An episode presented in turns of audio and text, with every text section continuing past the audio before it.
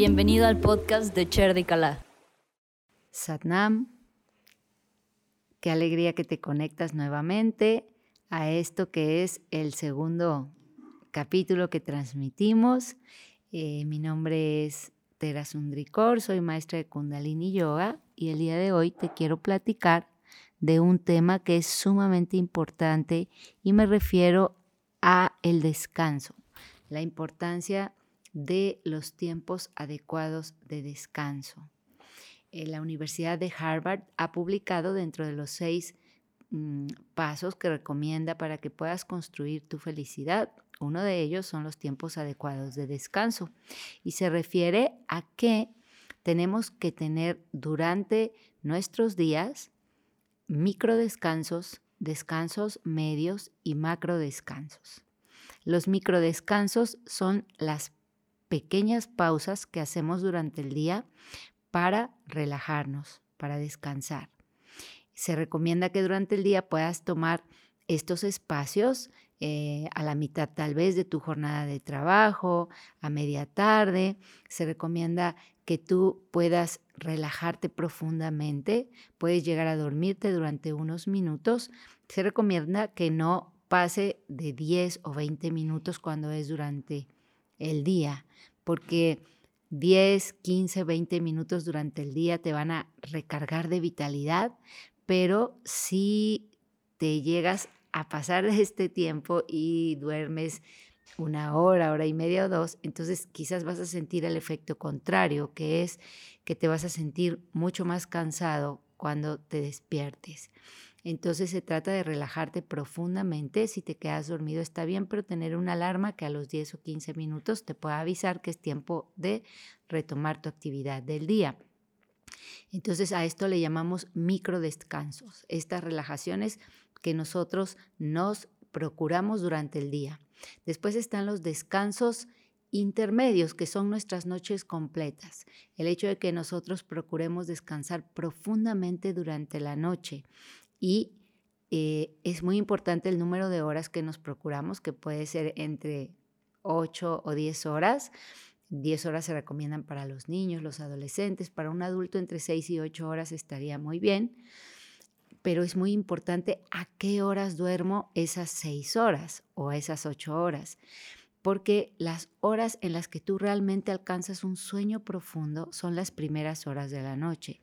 Si tú te lograras dormir a las nueve, nueve y media, diez de la noche sería lo ideal, porque esa hora tú caes en un sueño muy profundo en el que quedas completamente relajado, porque aproximadamente a las 3, 4 de la mañana comienzas a soñar Claro, puede ser un poco antes, pero más o menos a esa hora es en donde, de acuerdo a los estudios, se ve el movimiento de tus ojos. Eso quiere decir que ya estás soñando y entonces hay mucha actividad cerebral y el descanso ya no es tan profundo como en las primeras horas de la noche. Entonces, esos son los medianos descansos en los que tú te puedes procurar tus noches completas con una relajación profunda. Y los macro descansos son las vacaciones. Son estos periodos que no representan un lujo, sino una necesidad.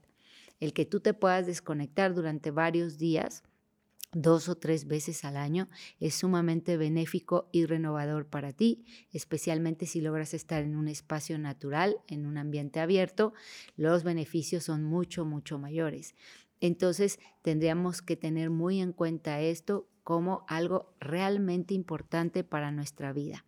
Procurarnos estos microdescansos, estas pausas en donde incluso una inhalación y exhalación profunda puede ser una pausa, pero cuando logras relajarte unos minutos profundamente es lo ideal. Entonces, eh, bueno, esto es lo que se recomienda. Ahora, a veces nosotros dormimos, pero no descansamos. Dormir y descansar no es lo mismo. No sé si alguna vez te haya ocurrido, pero si tienes la costumbre de mirar tu teléfono antes de acostarte a dormir, a lo mejor eh, miras tu teléfono para despedirte de tu familia, pero inmediatamente comienzas a ver que tienes otros mensajes de tu trabajo, de pendientes, de cosas que tienes que resolver. Y entonces muchas veces nos acostamos con esos pendientes en nuestra mente, con esas obligaciones que tenemos por cubrir al día siguiente y entonces lo que ocurre es que no descansamos profundamente, dormimos, pero es probable que al otro día puedas decir algo así como me siento tan cansado cuando te despiertas, incluso puedes amanecer contracturado, eso quiere decir que no lograste una relajación profunda. Entonces tenemos que tener muy en cuenta esto. Yo puedo dormir, pero realmente estoy descansando, realmente estoy logrando una relajación profunda y eso sería lo importante, porque eh, en la vida moderna, en nuestro sistema, se le da una gran importancia a lo que es la productividad. De tal manera que nosotros a veces sentimos que cuando no estamos haciendo nada, que realmente relajarte profundamente es estar haciendo algo. Pero a veces sientes que es tiempo perdido porque no estás produciendo. Entonces nos cuesta trabajo por eso a veces relajarnos o meditar. He escuchado a personas que dicen, este, voy a meditar, pero mientras medito voy a escuchar el video de no sé qué. Entonces ya no estás meditando realmente. Meditar es un espacio que te das para estar contigo. Y entonces la idea es que no estés escuchando ninguna otra cosa, ni estés eh, trayendo tus pendientes, sino tratar de conectar con tu más íntima esencia. Entonces, em, también es posible que tú estés haciendo muchas cosas y realmente no estés siendo productivo. Esa es otra cosa que tú tendrías que revisar. Pero lo cierto es que cuando hacemos muchas cosas o pretendemos hacer muchas cosas al mismo tiempo, lo que ocurre es que nos vamos a estresar. El estrés surge cuando justamente quieres hacer muchas cosas al mismo tiempo. Y el estrés es una condición que te puede llevar a situaciones mucho más delicadas como son fatiga crónica, eh, depresión, ansiedad o incluso este síndrome que se está presentando muy a menudo en esta vida moderna, que es el burnout, que quiere decir que te quemaste. Hay personas que experimentan este tipo de depresión en el que no se dan ni cuenta que se están deprimiendo porque están haciendo muchas actividades diarias hasta que un día el cuerpo no responde.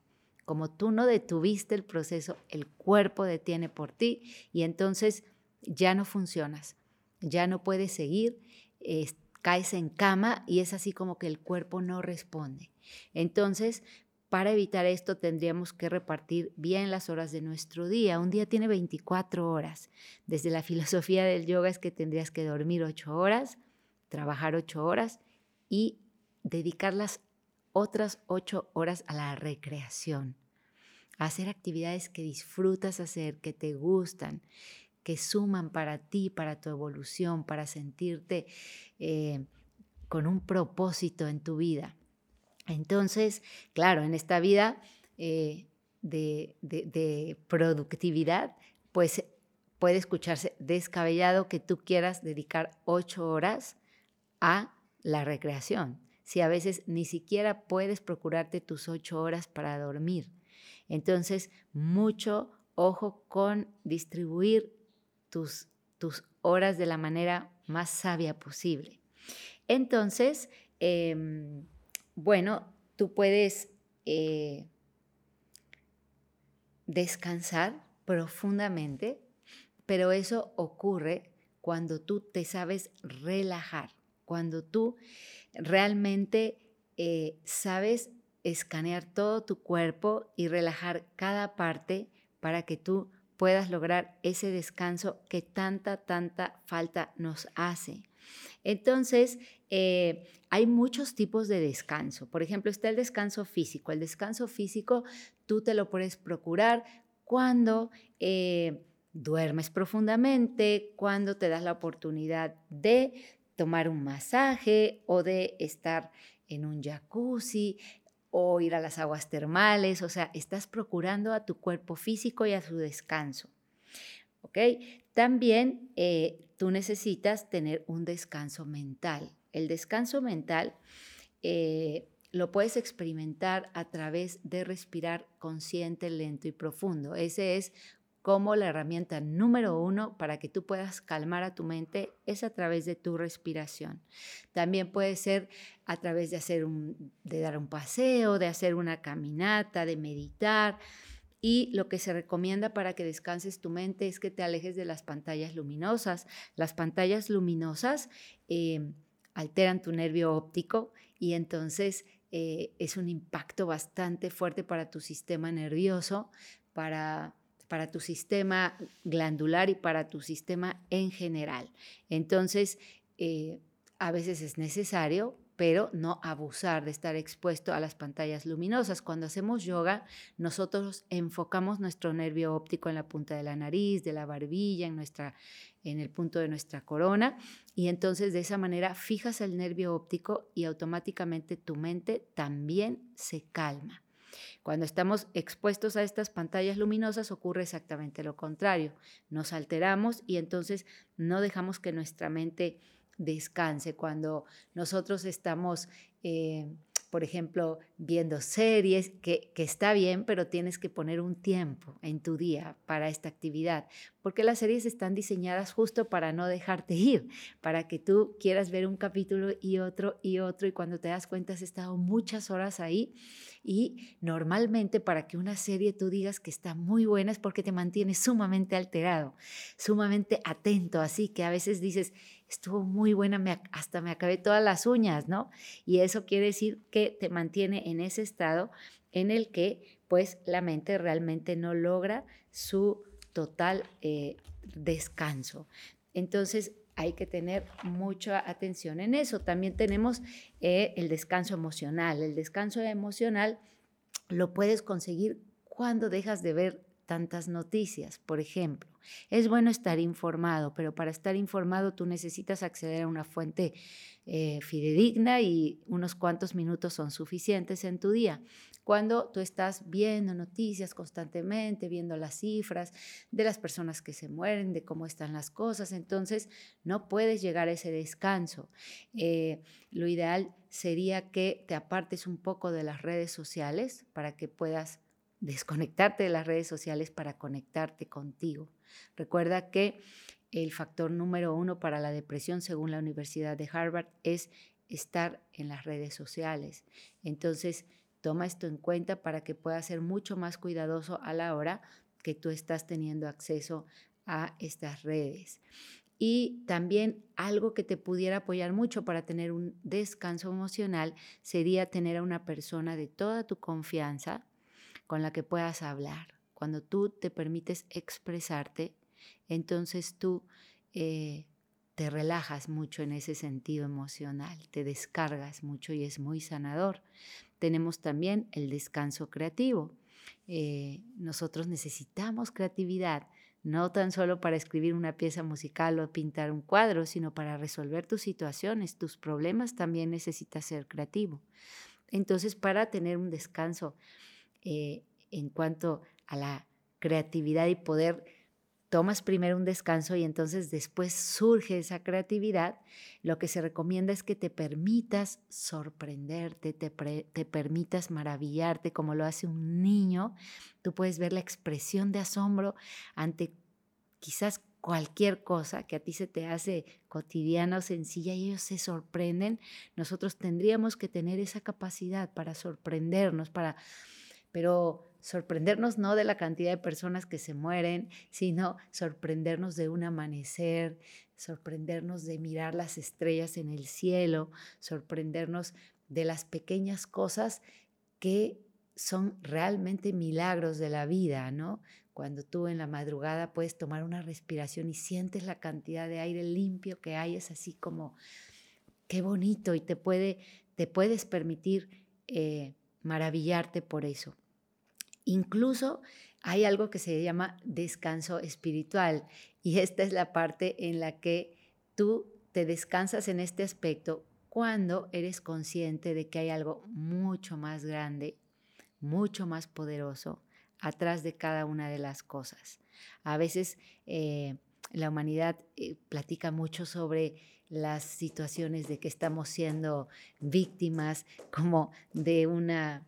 Eh, pues de personas, ¿no? Que, que no tienen las mejores intenciones y de un sistema. Y eso es cierto, claro que sí, puede ser. Pero si tú realmente estás seguro de que hay algo mucho más grande que gobierna todas las cosas que ocurren en este planeta, en este universo, entonces eso te va a dar esa tranquilidad espiritual de saberte cuidado y protegido por una fuerza inconmensurable de amor infinito que rige todos los universos. Si tú realmente eres consciente de, las estrellas, de las galaxias, de, de los sistemas solares, de los universos de los que nosotros formamos una ínfima parte, entonces tú te das cuenta que hay una fuerza creativa, perfecta, inteligente, que gobierna todo esto en una perfecta sincronía. Y entonces tú tienes que fluir con eso y tienes que sentirte cuidado, protegido por esta energía que está ahí. No es que estás en manos de unos cuantos seres humanos, ponte en manos de lo infinito, de lo divino. Y cuando realmente tú lo sientes así, todo el miedo desaparece y te sientes muy, muy confiado y muy protegido. Entonces, bueno, para esta parte espiritual también conviene practicar Bhakti Yoga. Bhakti Yoga es el yoga de la devoción, es cuando tú te permites poner un altar con la imagen que representa la forma de Dios que más te gusta a ti, porque bueno, desde la filosofía del yoga, pues Dios es energía y no tiene forma ni nombre, porque eso sería limitar esto que es ilimitado. Pero a veces nuestra mente necesita tener una imagen para poder eh, personalizar esa, esa energía y eso también está bien. Entonces, el que tú busques la imagen que para ti representa la divinidad, es muy bueno tenerlo en una mesita, prenderle una luz y estar recordando de esa fuerza infinita que nos protege. La meditación también es una gran herramienta para conectar con esto y el servicio desinteresado también. Recuerda que el servicio sana, el servicio te hace sentir feliz. Cuando tú sirves, duermes bien porque sientes que tu vida tiene un propósito. Entonces, bueno, para que tú puedas lograr eh, todos estos tipos de descanso de los que te acabo de hablar, tú necesitas relajarte profundamente. Y para relajarte profundamente tú requieres de un ingrediente muy importante. Y esto es la confianza. Cuando tú confías es cuando tú te puedes relajar. Y ahora, eh, ¿cómo logro confiar? ¿no? Muchas personas dicen, ¿cómo puedo lograr tener confianza? Bueno, tú logras confiar cuando estás seguro de que lo que sea que te esté ocurriendo en este momento, eso es lo más perfecto que te puede estar pasando. Aunque pudieran ser cosas complicadas como la pérdida de un familiar, como la pérdida de un trabajo, de un ingreso económico que te brindaba seguridad, eh, cualquiera que sea la situación desafiante por la que en este momento estés pasando, tienes que estar en la certeza de que es lo mejor que te puede estar pasando. Desde la filosofía del yoga, desde antes de venir al planeta Tierra, tú eliges lo que quieres experimentar aquí, tú eliges lo que quieres aprender, tú haces acuerdos con otras almas que te ayudan para que tú puedas ir a través de esta experiencia. Entonces, esa situación que es la que más te confronta, la que más trabajo te cuesta, esa es la situación perfecta, esa es la situación que tú elegiste para poder crecer como alma, para poder elevar tu frecuencia vibratoria, para crecer en amor, que al final esas son las cosas a las que venimos a esta tierra, a elevar tu frecuencia vibratoria y a crecer en amor. Ese es tu compromiso con la humanidad, porque eso hace que tú vibres en alta frecuencia, tú te vuelves como un purificador de ambiente y tú estás haciendo tu parte, porque a la vez que tú lo haces vas a inspirar a otros a que lo hagan también, porque vas a, estar bien, vas a vivir bien, vas a vivir con propósito, con sentido, sintiendo que estás eh, viviendo de acuerdo a tu destino más elevado y eso siempre inspira a otras personas. Entonces, eh, también tú te podrías preguntar más bien, ¿por qué no confío? ¿Por qué no confío a veces ni en mi propio criterio, ni en mis decisiones? Me cuesta mucho trabajo tomar una pequeña decisión. Puede ser que eso te esté ocurriendo y eso quiere decir que te falta confiar. ¿Y por qué no confías? No confías porque porque tienes miedo, miedo de perder el control, miedo de que no sean las cosas como tú crees que tienen que ser. Y mucho ojo con eso. A veces nosotros queremos controlar las situaciones porque nosotros tenemos una idea, una programación que ha sido insertada en nuestras mentes de que las cosas tendrían que ser de cierto modo. Cuando pudieras llegar a pensar que no tiene que ser así, que eso es solo una idea que tú tienes y tendrías que estar dispuesto a soltar tus ideas, a sucumbir a tus ideas que no son la última verdad. Tienes que volverte humilde para realmente saber que no es así y que a lo mejor tú en este momento quieres que tu hijo estudie cierta carrera, pero él no quiere estudiar eso. Yo, yo trabajo con jóvenes especialmente y e, es, ese paso a la universidad es tan complicado porque eh, los papás tienen una idea de las carreras que son buenas y, productivas y las que no. Y entonces el que quiere ser chef, el que quiere ser músico, el que quiere dedicarse al deporte, entonces resulta que no tiene el apoyo de los papás porque se nos ha insertado una idea de que eso no es valioso, cuando es tan valioso como cualquier otra carrera. Y además, si permites que tu hijo haga lo que quiere hacer, le estás dando un gran regalo, porque es a lo que va a dedicar el resto de su vida, que sea algo que ama hacer. Y realmente ahí hay un sufrimiento del, del joven, ¿no?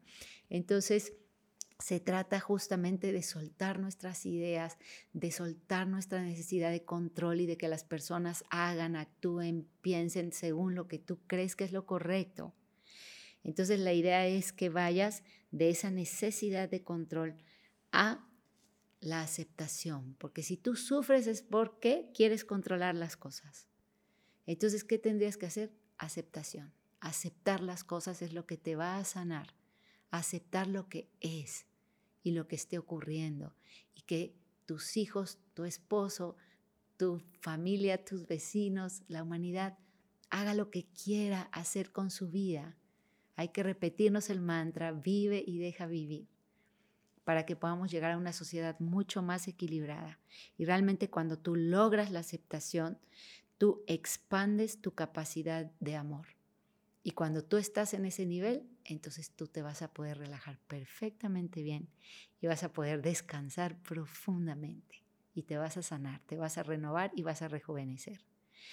Entonces, bueno, eso es lo que hoy quería platicarte acerca del descanso, acerca de la relajación profunda. Espero que te sea útil, espero que, que resuene contigo. Y bueno, recordarte que nos puedes seguir en nuestra página web de Cherdi Kalá, así como suena. Cherdi Kalá significa espíritu exaltado. Y a través de esa página también puedes acceder a nuestras redes sociales, a Facebook, a Instagram y poder seguirnos con las actividades que hacemos, nuestras clases de yoga, de meditación, nuestros retiros. Hacemos retiros constantemente, especialmente con adolescentes, en donde ellos se permiten ser ellos mismos, se permiten expresarse, se permiten servir y salen de ahí sumamente motivados, inspirados y con una visión mucho más positiva de la vida. Entonces, eh, muchas gracias otra vez por estar aquí. Nos vemos en la siguiente. Que tengas lindo día. Satnam.